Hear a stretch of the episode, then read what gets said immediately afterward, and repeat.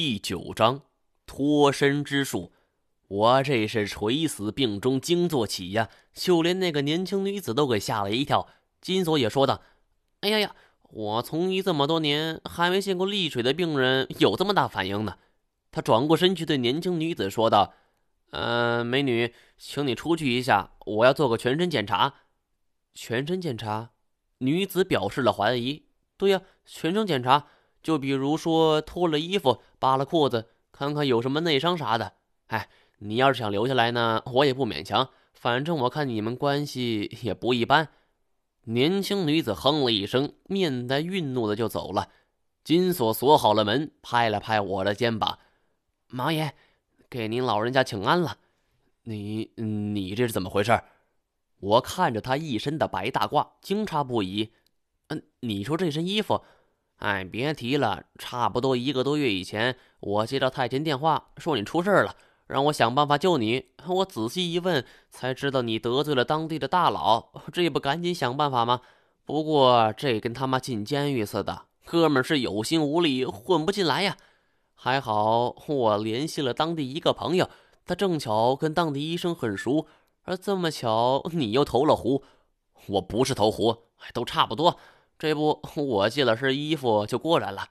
不过刚才我是真害怕呀，怕您老就与世长辞，离我们而去了。还好索爷我是妙手回春，又把你从盐丸殿上给拉了回来。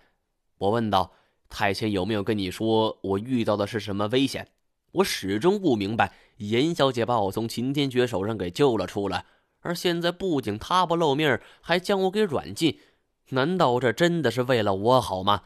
我总觉得这种断绝了我与外界的一切联系的方式，那是让我无法接受。太监没说，不过他告诉我他去讨海货了。毛爷，你可太不够意思了！有好买卖，你带着面瘫侠，不带我。我苦笑了两声，这他妈算什么好买卖呀？八字还没一撇呢，自己就差点儿出身未捷身先死了。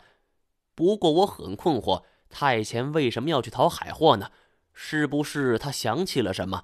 我记得他失踪前一晚曾经说过，这一艘塔船他看着很眼熟，却说不出更详细的。太前这个人也算是同我一起出生入死的了，他几次三番的这么玩命救我，而不像金锁为了钱那么纯粹，不像是我为了探究身世之谜这么困惑。他似乎有着自己的目的，是什么我们却无从得知。金锁说：“太监打电话给他，是差不多一个月以前，也就是太监离开这儿没多久。难不成是那一晚他想到了什么？想到这里，我一把就攥住了金锁的手腕，想办法带我离开。我进来前就是这么想的，不过现在看来，这里三步一岗，五步一哨的，就算是他娘的麻雀也飞不出去呀！你现在可是医生，就不能说我必须住院？”可是你刚才听到了，我刚才说是小事了。金锁哭丧着脸，哎，你真是成事不足。金锁却不着急，坐在床边说：“王爷，你也别生气儿，兄弟都快羡慕死你了。你看看，住这么好地方，每天吃的是山珍海味，穿的是绫罗绸缎。他还用肩膀撞了我一下。那个女的身材也好，胸大屁股大，你肯定是夜夜笙歌了。”我忽然看着他，正色道：“不对吧？你这么喜欢这儿，而据我所知，李金锁锁爷向来是爱金钱胜过爱女人呢。说吧，八成是你小子有了脱身之计吧？”我这么一恭维，金锁瞬间就飘飘然了。嗨，生我者父母，知我者毛爷呀！他往后看了一眼，然后压低声音说道：“我仔细研究过这个地方。”一会儿咱们劫持那个女的，冲出去。这是什么破主意啊！我是哭笑不得。这女的虽然是贴身伺候的，但是这一个月以来也没见过严小姐现身呢。可见严小姐并非是非要这个丫鬟不可。一个无足轻重的人会让这里的保镖投鼠忌器？我并不这么认为。而思来想去，我倒是有了一个好主意。我问金锁带了几个人，金锁说有三个，一个是开救护车的，还有一个护士。你让那个司机换上白大褂进来。金锁恍然大悟：“偷梁换柱。”我点点头。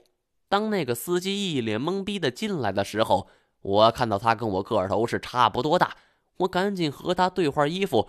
而这个司机一听说是这事儿，头摇得跟个拨浪鼓似的：“不行不行，这家人在当地势力很大，我还有老婆孩子，我不干。”他话音刚落，金锁就直接照他头给来了一下子，司机应声倒地，昏死了过去。我看着金锁出手如电，是惊诧了好半晌。金锁说道。这小子一喊就全露馅了，毛爷，赶紧的！我赶紧换好了衣服，还戴了一个口罩，这才跟在金锁后边出了门。年轻女子见我们出来，走过来询问情况。金锁说道：“放心吧，死不了的，只不过给他吃了点药，现在睡着了。病人需要休息，千万别打扰。我们走了。”他挥了挥手，我急忙跟上走去。而没想到，刚走了一步，年轻女人的手掌就按在了我的肩头之上，冷冷地说：“张先生，医生让你多休息，你怎么还乱走呢？”妈的，这样都能够认出来！金锁是破口大骂：“我去你妈的！”手里的急诊箱照着年轻女子的脑袋就给砸了过去。年轻女子头一偏，轻松就躲了过去。我则是趁机身子一沉，拔腿就跑。但女子伸腿一勾，将我直接勾倒在地，摔得我是着实不轻啊！我拍着地大喊：“我操你大爷！金锁，动手！”金锁冲上去，冲着女子的面门就是一拳呐！女子低头闪过，一脚飞出，正好就踹中了金锁的丹田。看这个女人脚正的高跟鞋，这一脚看到我都是觉得小腹隐隐作痛。我现在终于明白严小姐为什么留下她来看我了。这个年轻女子看着年轻，却是一身的好功夫。看来甭说冲出这儿的大门了，我们能冲出这个房间，那就算不错了。我和金锁两个一前一后夹击，这个女子的腿路拳法却是丝毫不乱。我一记扫堂腿挥了出去，而阵隙女子轻盈的就躲了过去，还朝我挥出一脚。正好踢在身后的金锁脸上，瞬间金锁脸上就青了一大块。他恶狠狠地说：“小娘片你还真他娘的狠！锁爷我也不留面了。”他打开了地上的急诊箱，从里边拿出两把匕首，隔空就掷给我一把，喊道：“毛爷接住！鱼死网破，今儿个老子非宰了这小娘们不可！”寒光一闪，手中匕首就刺向了年轻女子。不得不说。金锁脑袋有时候还真是聪明，知道带着家伙，不然我俩今天就得交代了。但是年轻女子并不会因为我们手里的匕首而有所忌惮，她厉喝一声，出腿出拳都是呼呼带风啊！我们甚至都近不了身。这一幕幸亏没有别人在场，否则两个大老爷们手里有家伙，还收拾不下去一个女人。这事儿说出去，那也是有够丢人的。想到这儿，我也发起狠来。怎么说，咱们也是斗过粽子，死人都不怕，我还怕你个活人？我双手握着匕首，不管不顾，直接就扎了过去。这一招却是破绽百出，只要对方踢我的手腕，匕首脱手不说，搞不好手腕那都得断了。但就是这一招，年轻女子突然愣了一下，她只是侧身给闪了过去，就照着我后颈来了一记手刀。虽然很疼，但是我的战斗力却并没有丧失。我不明白他为什么不直接踢断我的手腕。忽然我想通了，一定是严小姐有命令，不许伤害我。妈的，要真是这样的话，那就容易多了。为了试验自己的想法是否正确，我又冲上前去，是出了几招破绽百出。而果然，年轻女子最开始只是躲。而躲不过去的时候，也只会掌控力度给我几下，只感到疼。可是这样的话，我虽然可以自保，但是她堵住门口，我们想要出去那也是不大可能啊！我灵机一动，大喝一声，飞身就朝他后边踢出一脚。年轻女子头也不回，反身就踢中一脚，就正中我的小腹。我跌倒在地，惨叫一声，闭目装死。金锁一看，就当即红了眼。大叫一声：“ 老你，我给你报仇！”我无法看到两个人的搏斗景象，但是从惨叫声来判断，金锁是一定吃了不少的苦头啊，咿呀呀的叫个不停。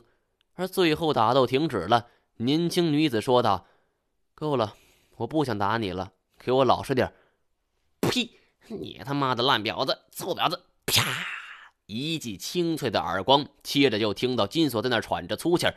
看来金锁是被制服了。而很快，我就感到高跟鞋的声音走到我的身旁，伸出手指在试探我的呼吸。我屏住了呼吸。年轻女子咦了一声，手掌放在了左胸口。我突然伸出两只手，死死地抱住了她。年轻女子大汗，想要挣脱，可是怎么也无法动弹。虽然武功再高，可终归也是女的，力量不如男性的大。我两只手是死死地箍住，喊道：“金锁，还不来帮忙？”金锁坐在一边，本来彻底没有了精气神而一听这话，赶紧找到匕首，一刀就刺了过来。贱人，打我打过瘾了吧？我见状急忙喝住：“你想谋杀？赶紧找到绳子给他捆住就行了。”不必了。这时候，门口传来了一个略微熟悉的声音。扭头一看，是多日不见的严小姐。我见此情景，才松开了手。年轻女子是面带羞红，就给跑了过去。严小姐看着满屋的狼藉，说着：“昨天听说你想要投湖而走，我就知道你还会不安分，特地赶回来。看来我回来的还算是时候。”我喘着粗气问：“杨小姐。”我张某人是逼不得已，你把我是逼到这份上的。他笑了笑道：“别这么说呀，我这也是为了你好。只要你离开这儿，不出半天就会横死街头。”金锁在一旁不服气：“哈，吓我们？你出去打听打听，两位爷是吓大的。”严小姐似乎没将这句话给放在心上，反而对我说道：“张先生，你千万不要误会。”这一次我失陪了一个月之久，其实是给你找了一位老朋友。谁？我机警地问。这个女人已经不是一开始认识的那个人了，她令我有些害怕。而我刚问完这个字儿，一个人影就从门口闪出。张一毛，别来无恙。我周身一领，马航。